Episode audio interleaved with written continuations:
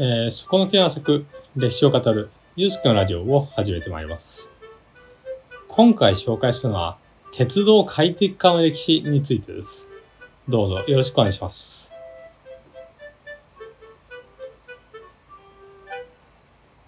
えー、なんか元国会議員のおじいさんが、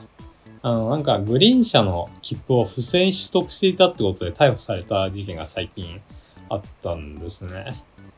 なんか期限切れの無料パス出して、なんか 受け取っ、グリーン車の切符受け取ったみたいで。まあ、それもなんか、もう元国会議員だから、現職を国会議員の人の名前使って 取得したってことで、まあ逮捕されたんですけど そんなん切符普通に買えよって思ったり、で、新幹線のグリーン車だったから、新幹線なんて普通車でも十分快適だと思うけどなぁ、みたいな感じで、まあ思うわけなんですけど。まあでも、ただでグリーン車乗れないやっぱそうしたくなるかなーって思い、とも思いますね。犯罪ですけど まあ、このおじいさんに限らず、なんか、すごいネットの昔の、ほんと昔の前、前の世紀の、あの、ネットの掲示板とかに、キセル乗車、まあ、ただで、不正に電車乗ることが、すごい議論されてたりして、その辺の倫理観の薄い人って結構いたよなって思うし、まあ、小金についてはちょっといろいろ魔が差したり、魔が差した自分にま負けちゃったりすることはあるのかなって気がするんですけどね。で、まあ、この、元国会議員のじいさんが言うには、あの、議員時代のことは忘れなかったんだよ。って感じだったみたいなんですけど、まあ、そもそも、電車っていうのは、もともとは階級制での、の歴史がありまして、1等車、2等車、3等車に分かれってわけで、なんですけど、まあ、その考えとなんかグリーン車っていうのは現代における上流階級の証一等車だったのかなって思って まあグリーン車ってどんだけ快適なのかなって気になるんで、まあ、まあコロナが明けて、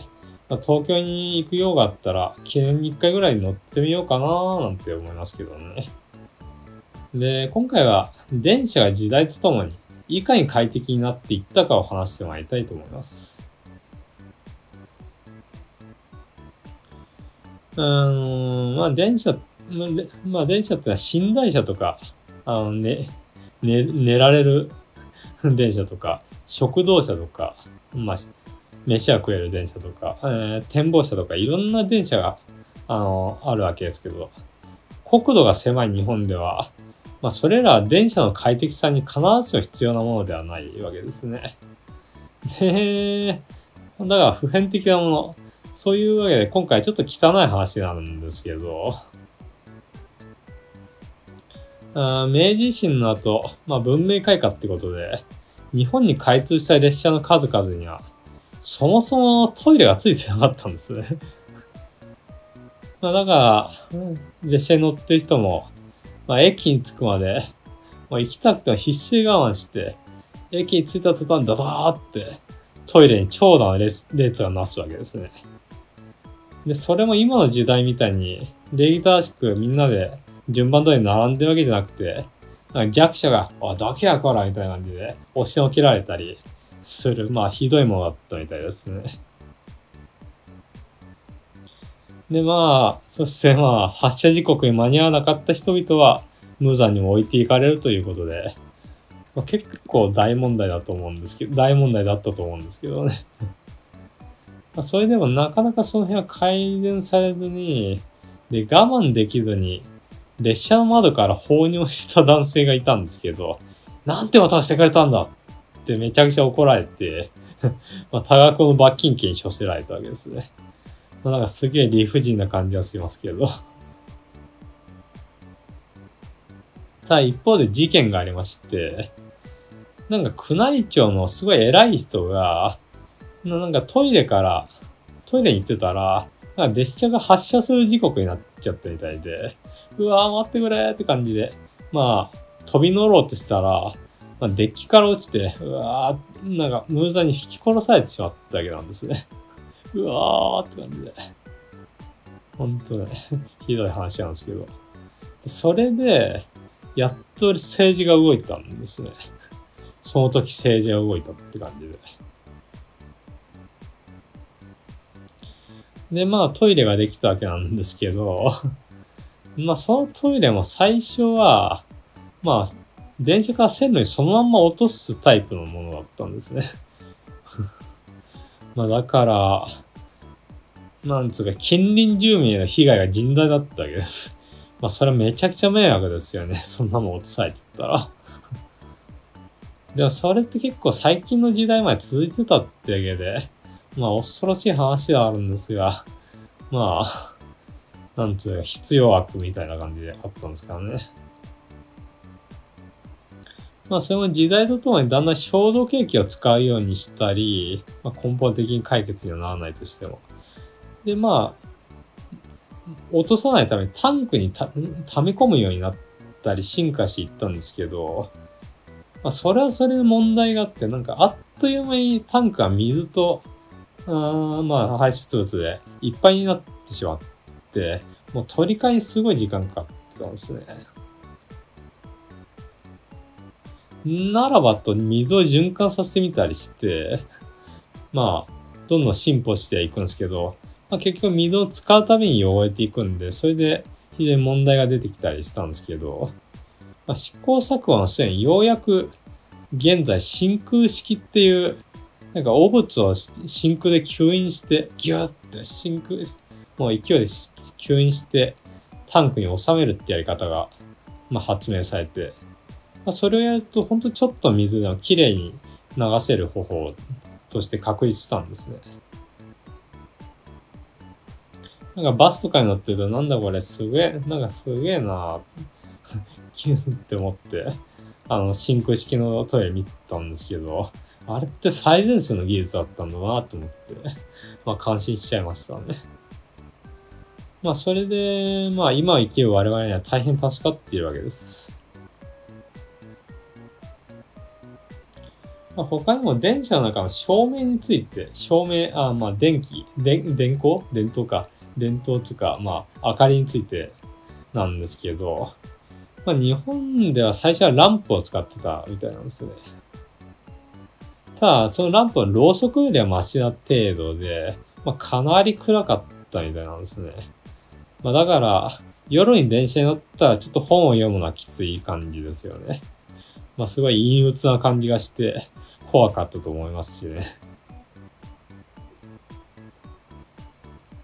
まあ、ただ、明治の、明治時代の後半ぐらいには、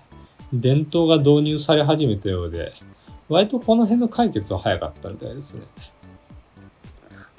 あと、今年の夏めっちゃ暑いと思うんですけど、もともと鉄道は石炭を焚いて動かしていたわけで、暖房のシステムは結構簡単につけられたんですね。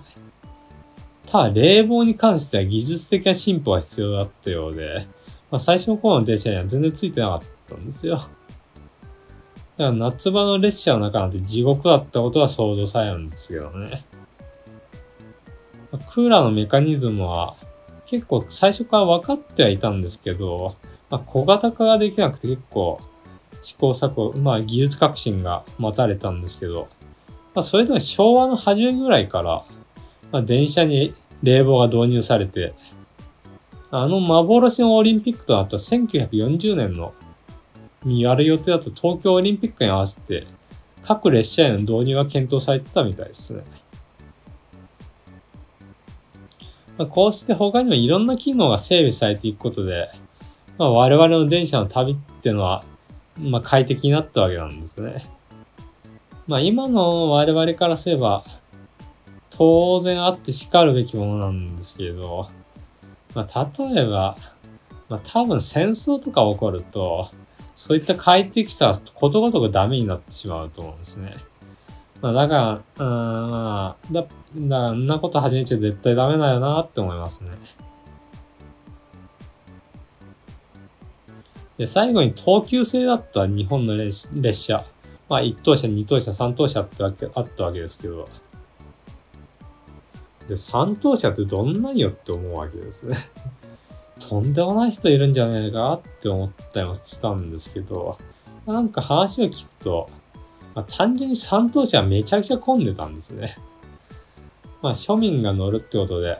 まあ金持ちよりも庶民の方が多いわけで、やっぱめちゃくちゃごった返すわけですね。で、座席とか背もたれも硬かったみたいで、まあ三等車らしく扱われてたわけですけど。で、明治大正の作家たちは、よっぽど三等車に乗るのは嫌だったらしくて、二等車に乗れるような身分になると、あ、ほっとしたって感じだったみたいなんですね。で、東急線については当初から批判も多かったんで、1960年代にようやく3等車がなくなって、まあ1等車、2等車だけになって、まあそれも言い方悪いっていうことで、1等車はグリーン車、2等車は普通車と呼ばれるようになったわけです。まあ議員特権を詐称して1等車に乗ろうとしていたじいさんからすったら、まあ普通車に乗るのは嫌だったのかなと。それぐらいの差が両者にあるのかもしれませんね。まあ犯罪ですけどね。